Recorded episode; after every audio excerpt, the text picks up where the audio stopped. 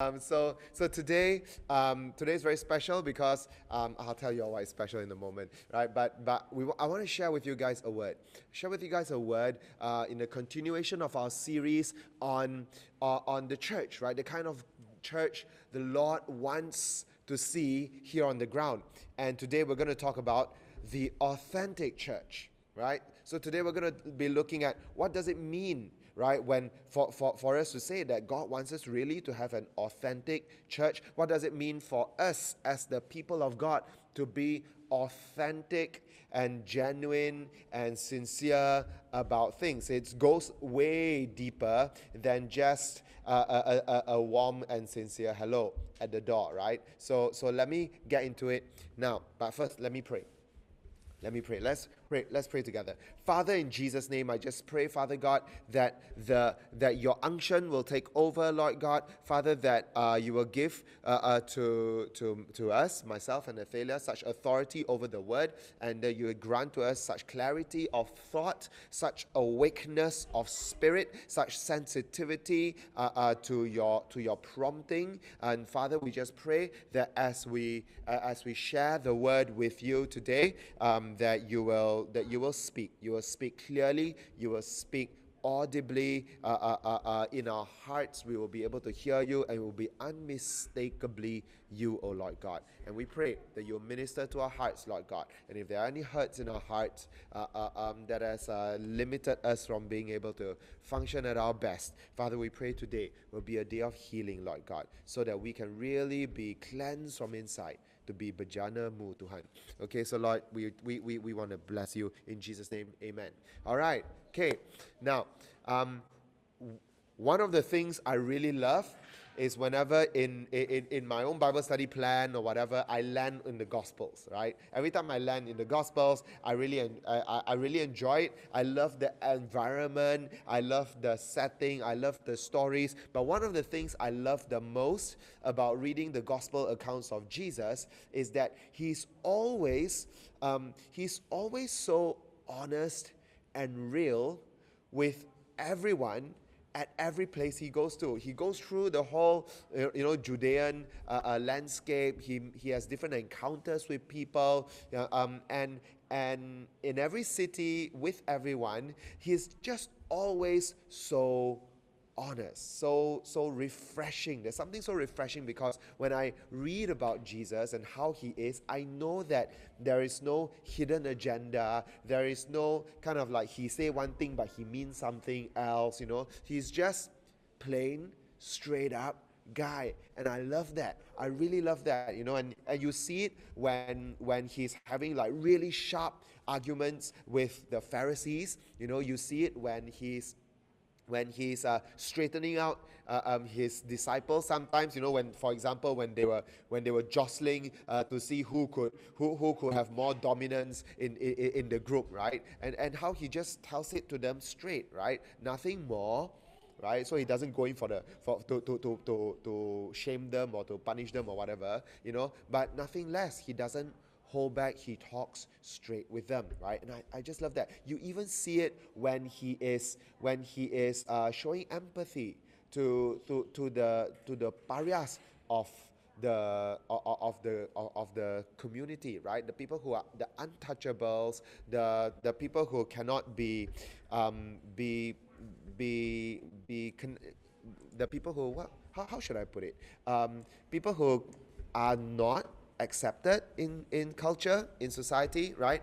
And so so I just really want to say that, that I love that about Jesus. I love that, that he's so authentic. And, and through that, I believe that for us, when he calls us to role model him, yeah, he's looking for a certain kind of church to be on the ground. And so I want to share with you today, right? Three points, three points, right? About what an authentic church means, right? First, we have to be authentic to one another, right? Everybody say authentic to one another.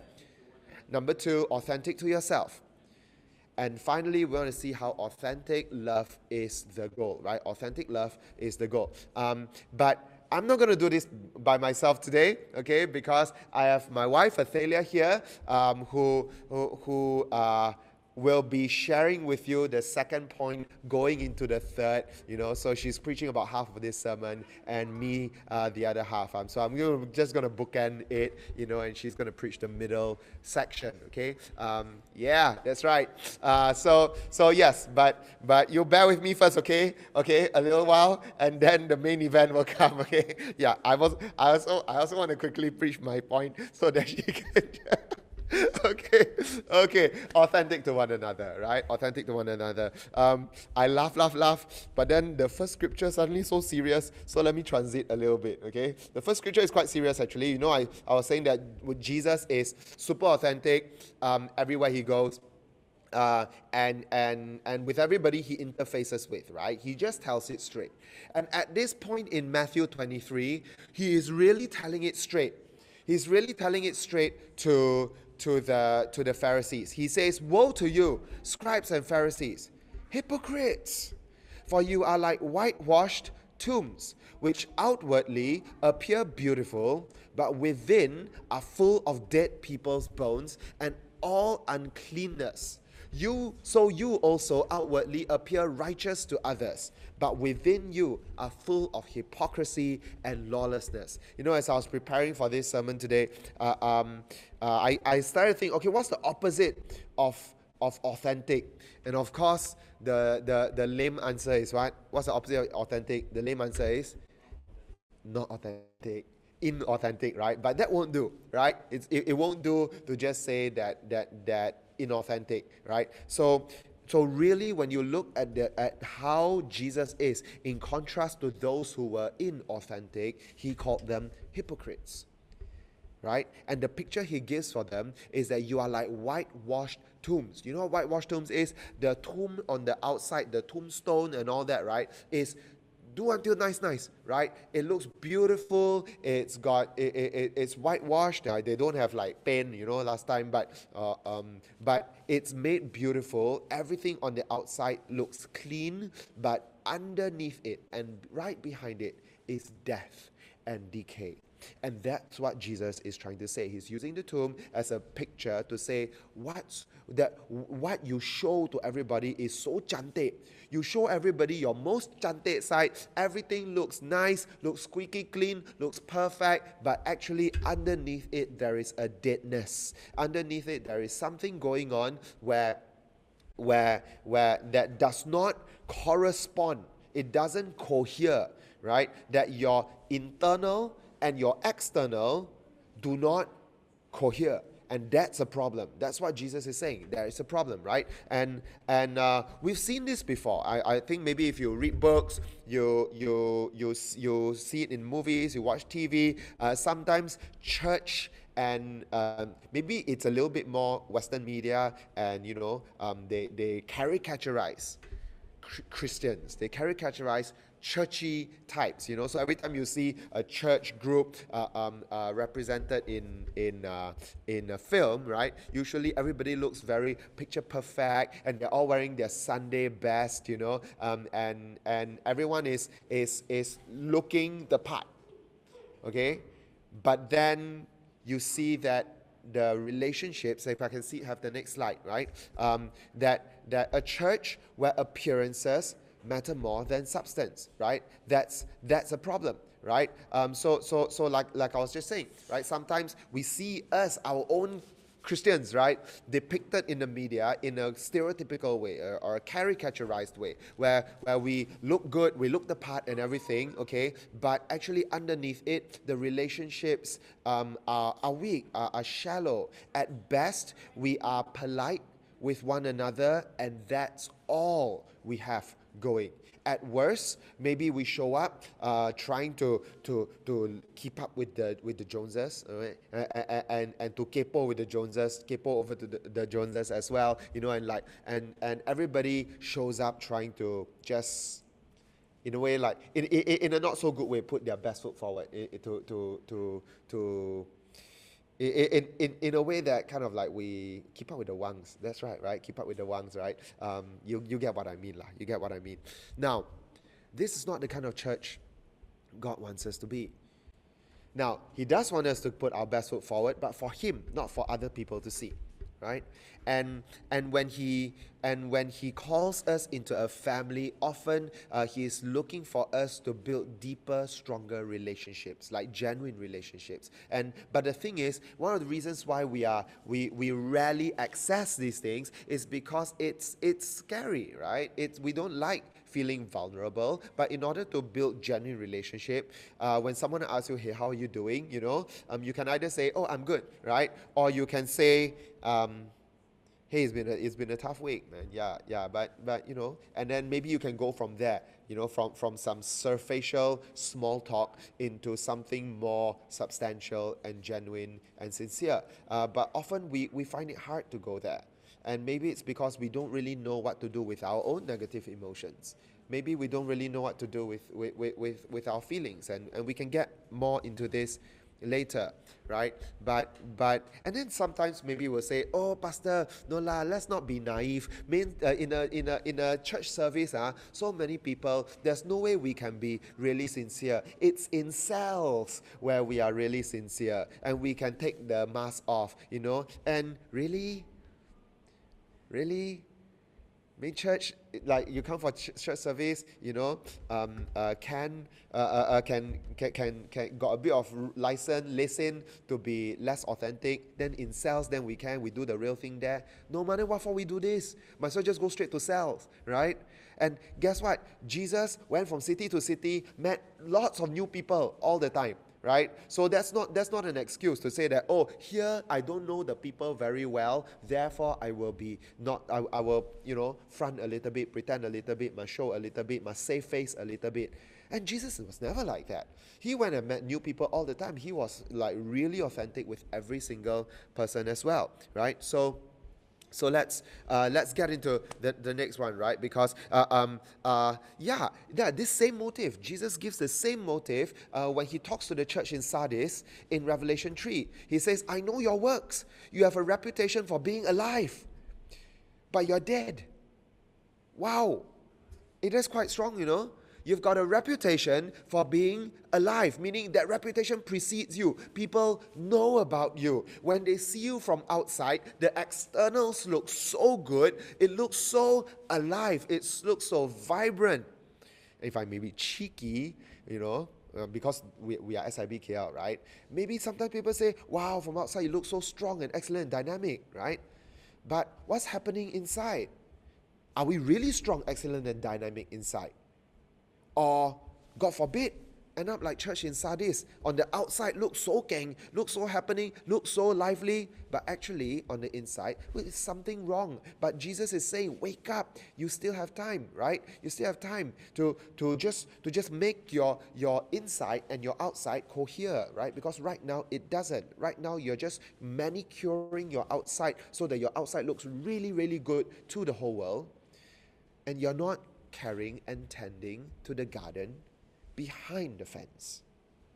So church, authentic church is a church that that tends to the garden behind the fence, you know, and and whatever happens on the fence, uh, you know, it looks good, it looks good, right? But the most important thing is when people come in, you know, they get to really know us.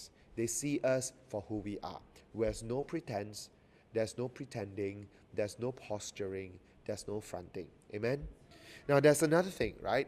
Uh, um, uh, now let's go a little deeper, right? Because because we we want to see a we want to see church look a certain way, but oftentimes an inauthentic, hypocritical church is a church that manages conflict just by keeping peace, rather than making peace. You all know the difference between peacekeeping and peacemaking. A peacekeeping church does not dare to, to, to, to, to handle conflicts. A peacekeeping church uh, uh, uh, s tries to walk around conflicts, right? Steps ar around like, "Oh, um, A and B are fighting. Oh no, what do we do? Um, let's, let's, let's move them further away from each other." That's what a peacekeeping looks like, right? Um, peacekeeping might come and say, "Oh, um, um, A and B, um, uh, Uh, just love each other lah, ho. Just love each other. But A is angry at B, and B is hurt by A, right? Um, no lah, no lah. Just you know what, you know what? There's a Bible verse that sounds a lot like this, and it's in Jeremiah chapter six. Jeremiah chapter six, okay, Jeremiah, God through Jeremiah calls out and says, from the least to the greatest, all are greedy for gain. Now, when we read this gain, we come back to it. It sounds like a, it, it sounds like a certain kind of gain, right? Uh, uh, uh, uh, uh, external kind of gain, right? Everybody wants to see you, wow, so good, such so so peaceful, everybody gets along, you know. All are greedy for gain, prophets and priests alike, all practice deceit. They dress the wound of my people as though it were not serious. Peace, peace, they say, when there is no peace. So what is, what is Pastor Fergus trying to say? Is Fergus trying to say, um, you, no, you should fight, you should fight, now come, one, round one, fight, ding, ding, ding, ding, ding, right? Is, is that what, is that what, no, of course I'm not saying that, right? But I'm saying that when there is no peace, you cannot call it peace. When there is conflict, it cannot, it must be managed, it cannot be left to fester. Right? But I know that maybe our culture here in Malaysia, all of us, not just Chinese, not just Indian, right? All our cultures here in Malaysia, um, or may maybe even Asian, right? Um, we, we are maybe just a little bit even less confronting, uh, less, less uh, um, interpersonally kind of like, uh, um, what's the right word? I don't know the right word, right? Um, than maybe some other cultures outside in, this, in the rest of the world. So sometimes we are a little bit more scared, must show face, must give face, cannot admit that we have a problem. Problem, and we can become like that. But you know what they're saying? When, when there is a problem and there is a wound, but you dress the wound as if it were not serious. Friends, this is the, or, this is the O G gaslighting. This is the original gaslighting, right? I mean, you, have you all heard of the expression gaslighting? To gaslight someone is when they express something, some emotion, okay, um, often negative emotion, and you minimize it and you pretty much tell them that no, you're, what you're experiencing is not real, or what you're experiencing is not that, it's not that bad one actually, you know. So, so someone expresses negative emotion, but you trivialize it and you divert it and you say it's not really the problem. That's gaslighting. And we think that this is a new thing. We think that this is new lingo. It is newer lingo, you know, but it's not a new phenomenon by any stretch, right? Because Jeremiah was already calling out the priests of his day and the prophets of his day for this same phenomenon. So church, an authentic church, an authentic church will not just be scared of handling, you know, uh, uh, um, Uh, uh, conflicts, when conflicts are, are part of our lives. I, I just want to be really, really frank with, with all of us. Conflicts are going to be part of our lives. And as a church, I can say this, leaders, we're going to run into each other sometimes. Confirm one. Confirm, where God, where God in this world you gather like one hundred people, seventy-five devices, you know, and, and you don't have people, you know, rubbing each other off the wrong way. It's part of life. The, to be Christian is not to be happy, schmappy, you know, my little pony, my little, right? Like, that's not, that's not, you know, even My Little Pony have conflict. You all go and watch the cartoon, you think it's all, you know, uh, rainbows. Even those little ponies have conflict and they deal with their conflicts. How come church cannot deal with conflicts, you know? So that's how we are called. But in order to deal with it, we must be prepared to deal with negative emotions. We must be prepared to, to, to be able to hear and sit and listen. Not to short-circuit the process. You know, sometimes we like to short-circuit the process. We just cut all the way to the end and say, okay, let's just make friends. Okay, just just, just say sorry and just just, just uh, um, uh, get it over with. Why? Because we dare not deal with the fact that some people are still angry with others. Some people are going to have to carry it a little longer, and we hope they don't. We pray with them, we minister with them. But sometimes the reality off paper, right, the practice is a lot more messy. But we have to deal with the mess. And that's what an authentic church is like, right? And just one more. Just one more. Um, an authentic church, or rather an inauthentic church sometimes, looks like this. It becomes, it looks like a church that is, that has strong spiritual competencies. Very strong spiritual competencies. But still can be spiritually immature. What does this look like? Sometimes it looks like this, that uh, I can uh, I can preach very well, okay, but then I can't take feedback, right? If you give me feedback, I get annoyed. I get like, and I snap back at you. Like, what? You think very, very clever? You're very clever, you go preach. Right? It's like, wow, wow. This guy, um, sermon mode, so godly, so holy, you know, and then come back down, you know, um, so much a monster like that, right? Um, and but it happens, you know, it happens. And of course, I give you a caricaturized version, right? But can preach very well, but short temper. At home, very short-tempered. With the children, very quick to scold, right? Yes, we are all like that in one way or another, but can be more authentic, ah, huh? Okay? Um, can own up to some of these things a bit more, right? Um, don't pretend and like whitewash tombs outside like macam so chun like that, right? But behind, actually, only the wife knows, right? That this guy is a real like, wow, hot-headed at home, or real lazy fella at home, you know, or something like that. And it can happen elsewhere also. It can happen in prayer.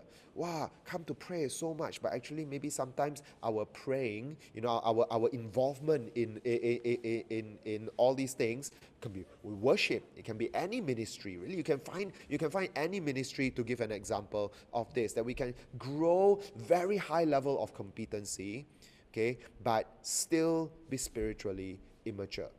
Can even pray and very long, very king, very powerful prayers, even cast out demons, even heal the sick, and it looks like spiritual maturity, but it's not, because sometimes um, these are the same people whose families may be neglected, who, who, who, whom, like, if you if you were to speak to them about something happening in their lives, you know, they, they, they might be very like, oh, yeah, I know, you know, um, or something like that, right? There's so many ways in which we can, we can grow in the competencies of doing church.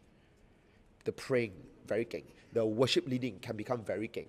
Right, uh, um, leading cell. You can lead such a strong uh, uh, word session, right, and still and, and still not have a, a heart for that very word thing, right? It, it can it can happen for anyone, right? You can be the best at greeting people uh, and, and getting them to to like to like say yes to Jesus, you know, but behind closed doors, different story. And and friends, we don't want to be that kind of church. Do we want to grow in our skills, you know, as we, as we minister and serve in the house? Of course, of course. But, but let us make sure that we don't confuse spiritual competencies with spiritual maturity. Spiritual maturity is, it grows slowly. Just because you picked up a new skill in church doesn't mean you became more spiritually mature. Right? And we see this. Jesus actually is very, very blunt, because he said that one day, the day will come when you will say, Lord, Lord, didn't we do all these things? Didn't we cast out demons? Didn't we prophesy? Weren't we so great? Weren't we so well trained? Every time you threw a training session at us, we attended it and we became good. We knew how to do church.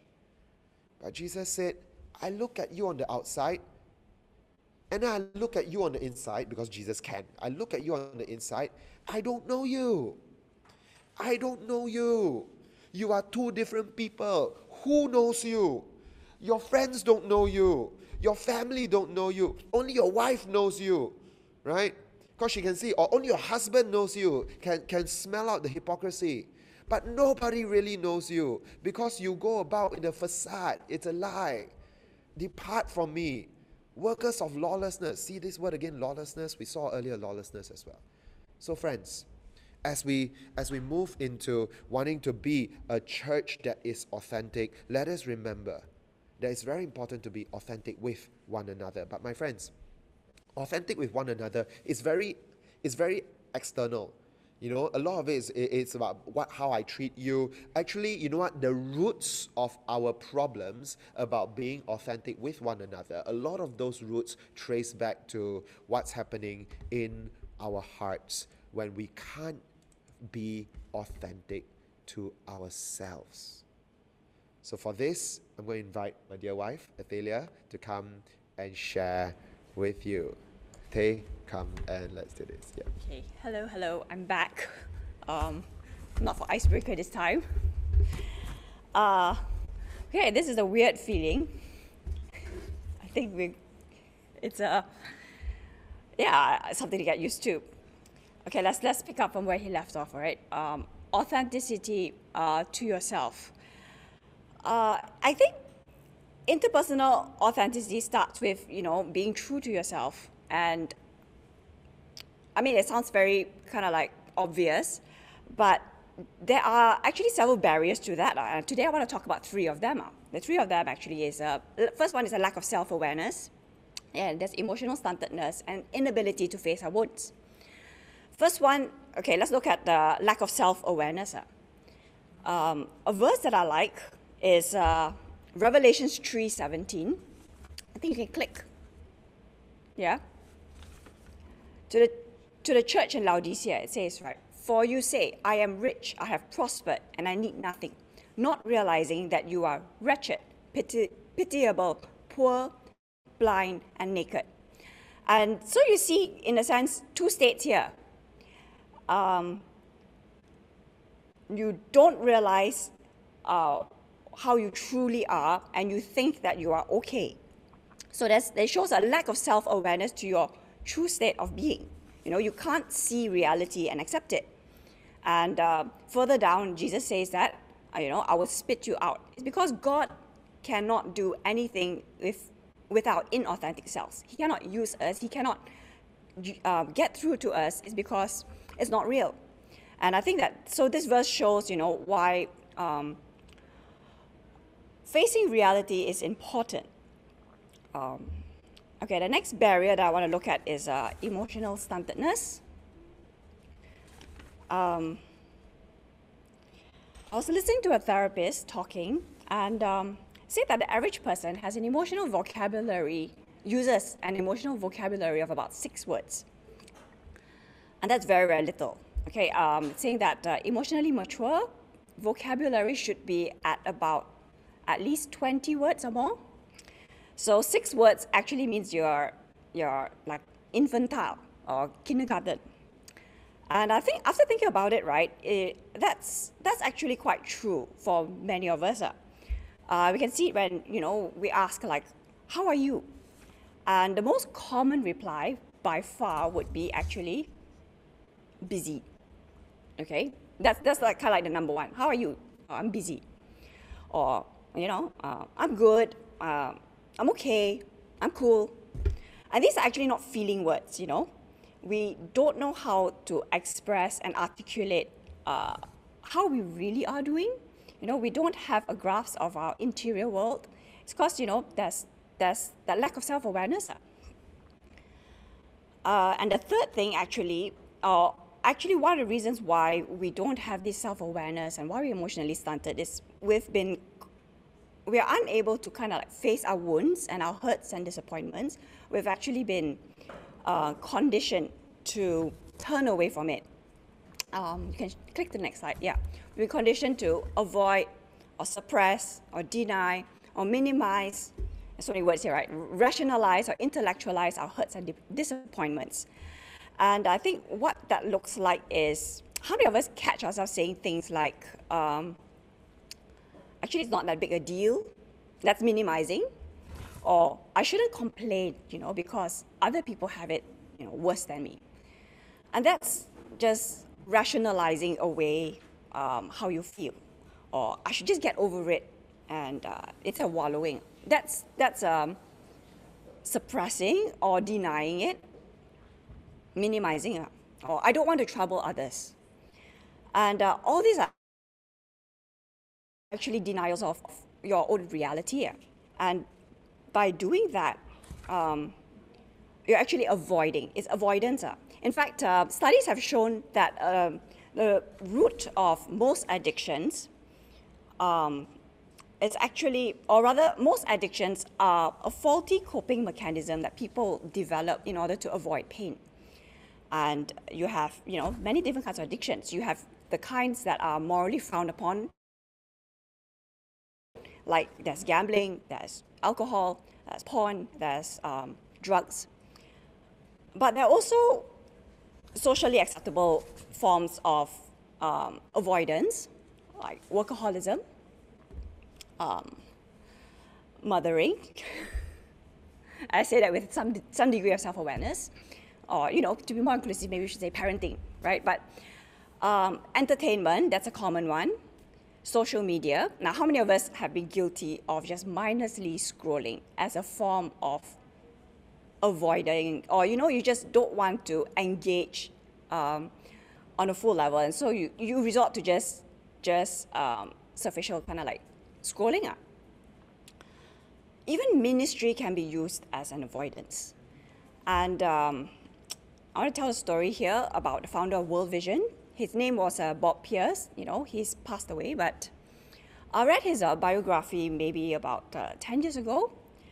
And uh, I think many of us have heard about World Vision. You know, they are a very well-known organization. They've um, had a lot of impact in the world. They've saved like thousands of children's lives. Um, and they're still running. You know, you see their booths uh, and their programs. And uh, I guess their impact is, is undeniable. But um, the founder, Bob Pierce, personally, he, his story is actually a really tragic one of avoidance. Um, he was so busy, I guess, saving the world, saving other children, that he neglected his own wife and three children. Um, he would prefer to spend all his time on the road. So I think something like ten out of twelve months he was traveling. He was rarely home. He was rarely physically available, and he was definitely emotionally unavailable to the whole family. And um, the wounds that that left on them were so permanent and devastating that eventually one of his daughters took her own life. And he couldn't face up to that reality. He denied it, actually, till the day he died. He died estranged from his wife and his surviving children. There was a brief um, reconciliation at the end, but it was a, surf, a superficial one, a surfacial one, you know, and um, for all the good that he did, I think the consequences of him not facing up to the, the pain and damage that he caused was devastating interpersonally. And I think that I use this not to, I use this story not to scapegoat ministry, but to show you that anything can be used as a shield to block you from facing realities that you consider too painful. But the consequences of avoidance uh, are devastating. Are devastating to, I guess, the people around you, the people who are closest and who love you, but they also have devastating consequences to yourself, upon your, your own being. And I think that's, that's when I move on to my next point. The consequences of an inauthentic self is here, numbness, and you actually block access to God. The problem of avoiding your wounds and your pains, not facing up to it, is that it actually reduces your ability to feel joy. It reduces your humanity. You become a shell, you know? You can, I mean, the motif, a whitewashed tomb, right? You can be smiling and praising God on the outside, but inside you are decaying. You be, and eventually you become unresponsive to reality. You're numb. And the problem with that is that You t when you cut yourself off from reality, you cut yourself off from God, because God is real. Reality is where we meet God. And if you are not in reality, you cannot meet God. You know, sometimes we say that, you know, you feel far from God, or you're not really, you, you don't feel that He's real. Maybe we need to look at what we have blocked out or numbed from our lives. You know, what painful realities we have buried, and those may, the, those may be the very pathways that lead you to God, you know, and you can't avoid them. So, yeah, that's, so what's the solution actually? What, what's the solution to, to, in a sense, an inauthentic self? The solution actually starts by being willing to look beneath the surface and being able to live in brokenness and vulnerability. You need to turn towards your pain. You need to walk through, literally, the valley of the shadow of death. You know, there is, I think there's another verse, I, it just came to me just now, right? That there is a path that seems like death, but it leads to life. And that's the only way to life, is that you need to walk through it. the only way to heal is to turn towards your pain and walk through it. That's the children's rhyme that says, you know, you can't go over it, you can't go under it, you can't go around it, you have to go through it. But you don't go through it alone. You allow God into the process, and you allow God to walk with you. That's why his rod and his staff, it comforts you. The, nothing can, you know, you, you do not fear walking through that valley because he will protect you.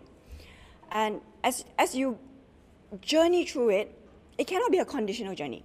Uh, I, I, I hear people say, like, you know, um, I'm going to give myself like X amount of time to feel it, and then after this, I need to move on. I need to, um, I need to move on with my life. I need to get up, and you know, I can't afford to, to wallow. And I think we fear that, right? We fear that that once we we go through this, we will never come out of it. That that there's going to be a perm, permanent state. But the irony is that the very act of putting that limit, the very act of kind of like engaging with it conditionally, is the very thing that will keep you in it. Because, you know, you're not in control. You don't get to dictate how long or how deep, you know, or, or how rough the path will be. You just need to journey through it and trust that God will take you out on the other side. And in the process, you know, that we are transformed. Actually, grief and pain, um, it's transformative on, into the very depths of our soul, actually.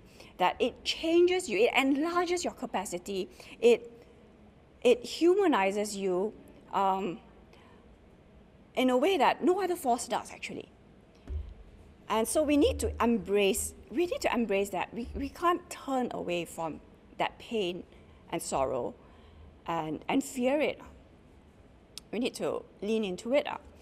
And, and that is what God wants from us. That is what he desires. Uh, I want to show you Psalm fifty-one. You know, it says that surely, you know, God desires truth in, in our inner parts, in the deepest parts of our soul, in the in our shadowy and broken parts, you know. It says that a broken and a contrite heart, oh God, you will not despise. And I want to spend some time unpacking this, okay? Now, this psalm was written by David, and it's often used, uh, shown as a repentant psalm, right? You know, he, he wrote it to express uh, guilt and remorse over his sin in um, committing adultery, Bathsheba, and then arranging for her husband to be murdered. And so we, we tend to approach this psalm as, as, you know, from that angle, like, oh, it's about repentance, you know, and it is. Um, but it, I think there's a deeper level to it, that um, it is sometimes in our brokenness, in, in very bad situations in our life, that we, we are pushed towards vulnerability and facing um, the worst parts of our soul, the truths, you know, the realities, the painful realities of our interior world. That's when we are forced to turn inward and look at it and, and sit, in a sense, naked before God and say that, yeah, this is who I really am. You know, you desire truth. This is the truth of what I am made out of. This is, this is me. And the thing is that God doesn't turn away from it in disgust. It says a broken and a contrite heart. Contrite actually has its roots in the word of shattered, of regrets. The things that, you know, we, the things that we wish we hadn't done, the, the things, uh, situations that we wish aren't that way, you know. God does not despise. God does not look down on us for that. God does not, um, God does not make us feel that we shouldn't be that way.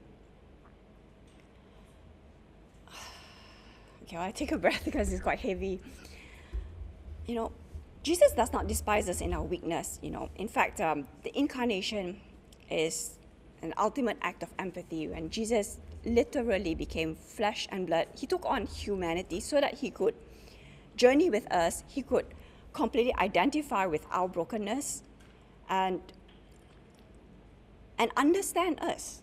And so we, we don't need to be afraid of rejection or fear, in a sense, how deep and dark, in a sense, our, our interiors can look. Because he knows. And he wants us to contend with it, to reckon with it. And it is true that contending and reckoning, that we receive that healing, that we receive that, that, that we become, we move towards wholeness. Um, and he journeys with us through it. Okay, I think we can take the slide off and say that Jesus is our wounded healer. And he doesn't, he doesn't diminish our wounds. Uh, I think I'd like to talk a bit about how, you know, I said earlier that we've been conditioned to, to minimize, because I think that there's a lot of shame about displaying weakness. And a lot of it stems from, you know, some of our culture, parental and authority figures who don't give us permission to feel unpleasant emotions.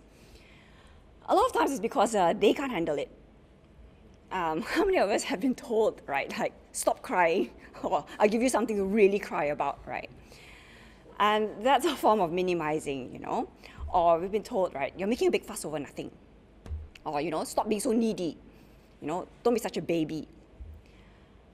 All these, I guess, are examples of, of authority figures um, treating our wounds as not serious, as Jeremiah said, right? And that's why we've learned to bury it.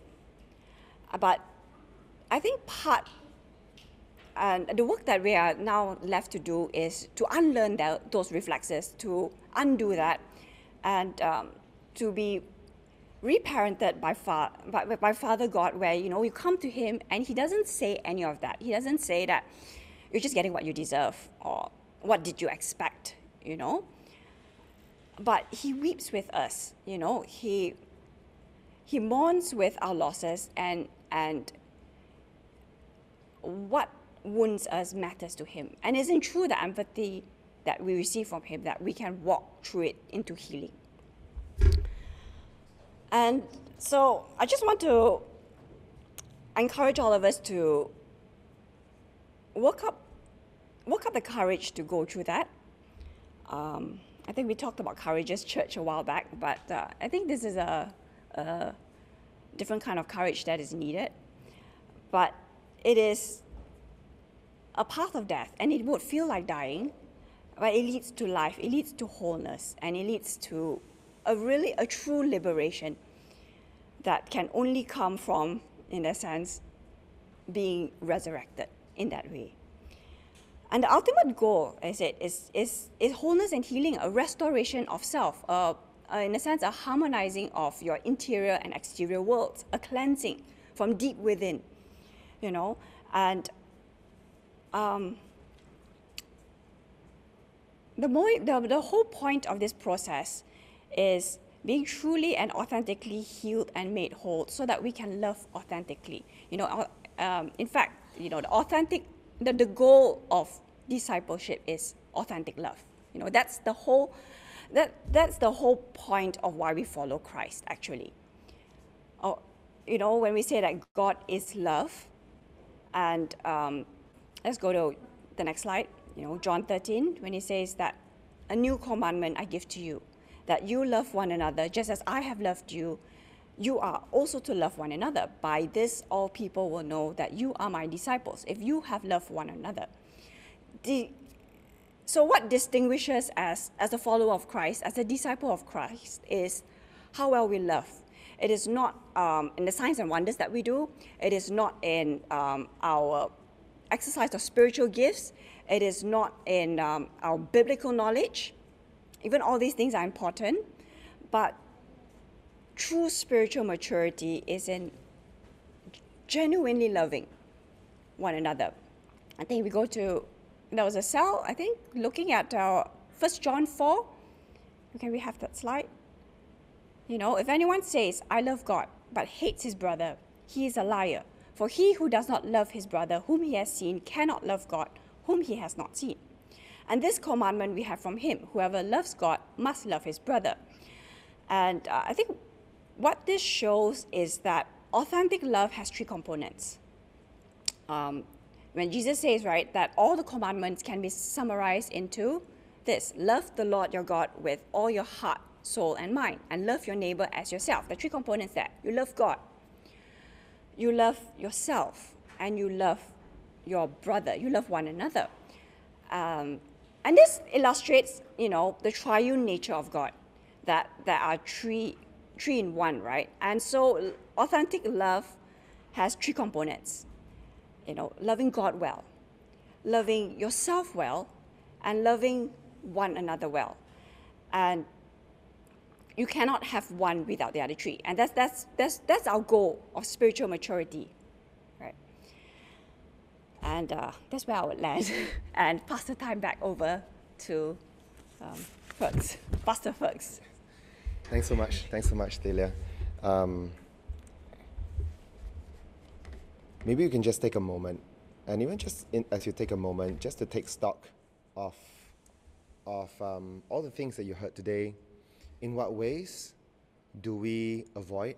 I think that that part, when I was just hearing Athelia prepare um, um, over the last few days, uh, it made me start to think, in what ways do I avoid?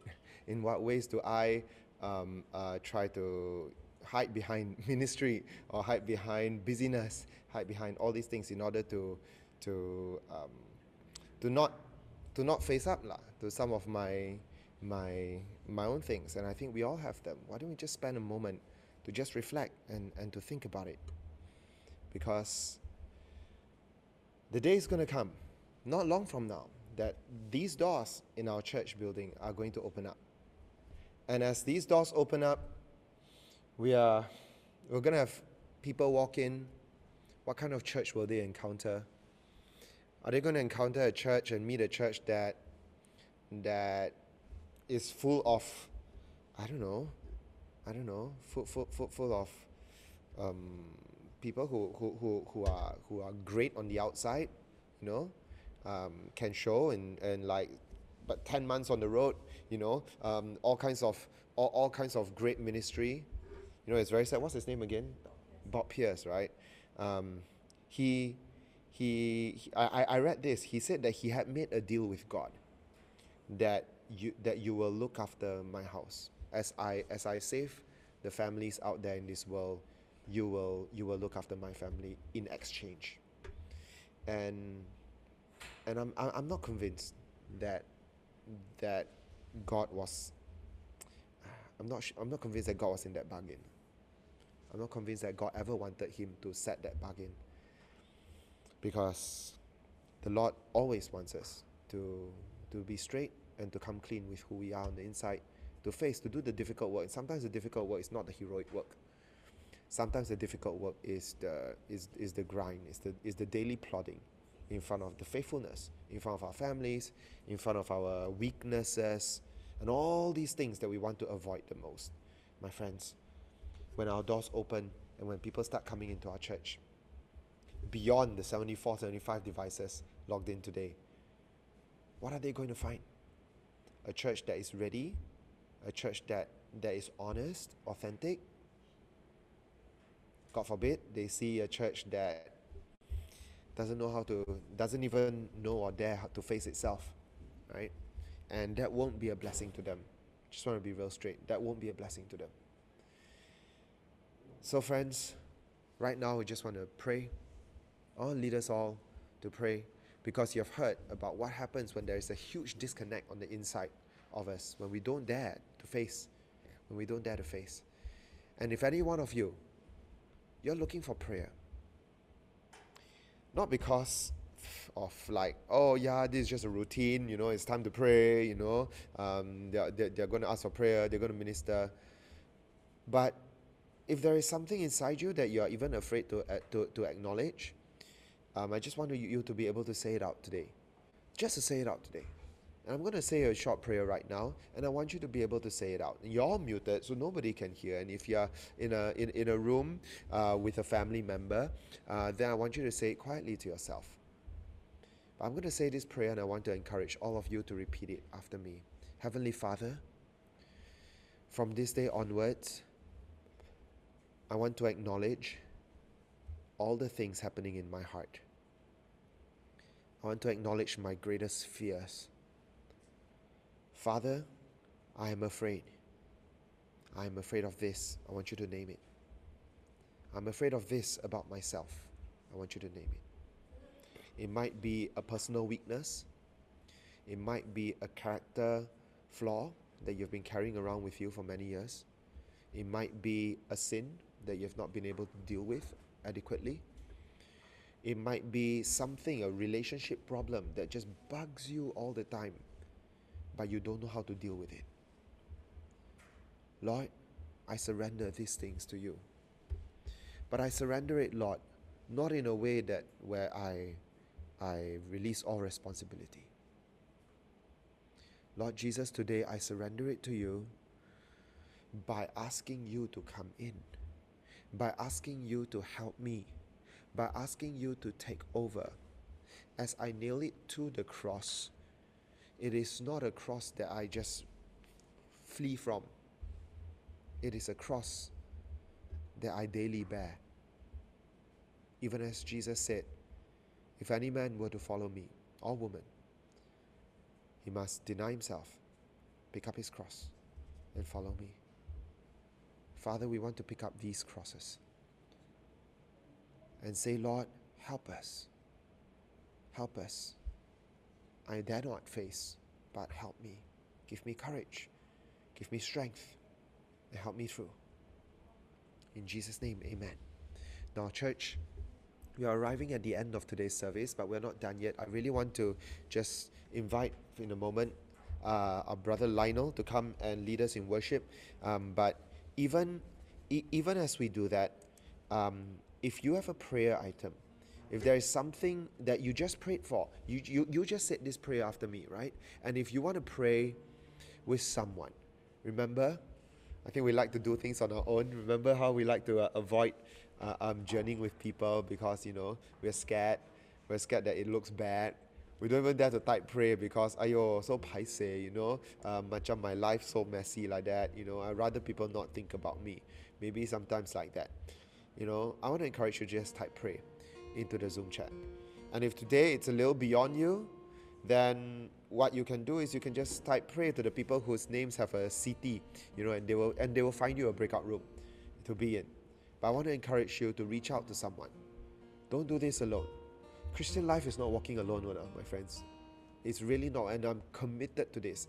As your shepherd in this church, I'm committed to fostering a, a culture around you, a culture around each of us, where we don't do this alone. We have each other, and part of the having each other is the walking with God. It teaches us to love God, love ourselves, love each other, and you can't take one out of that tree.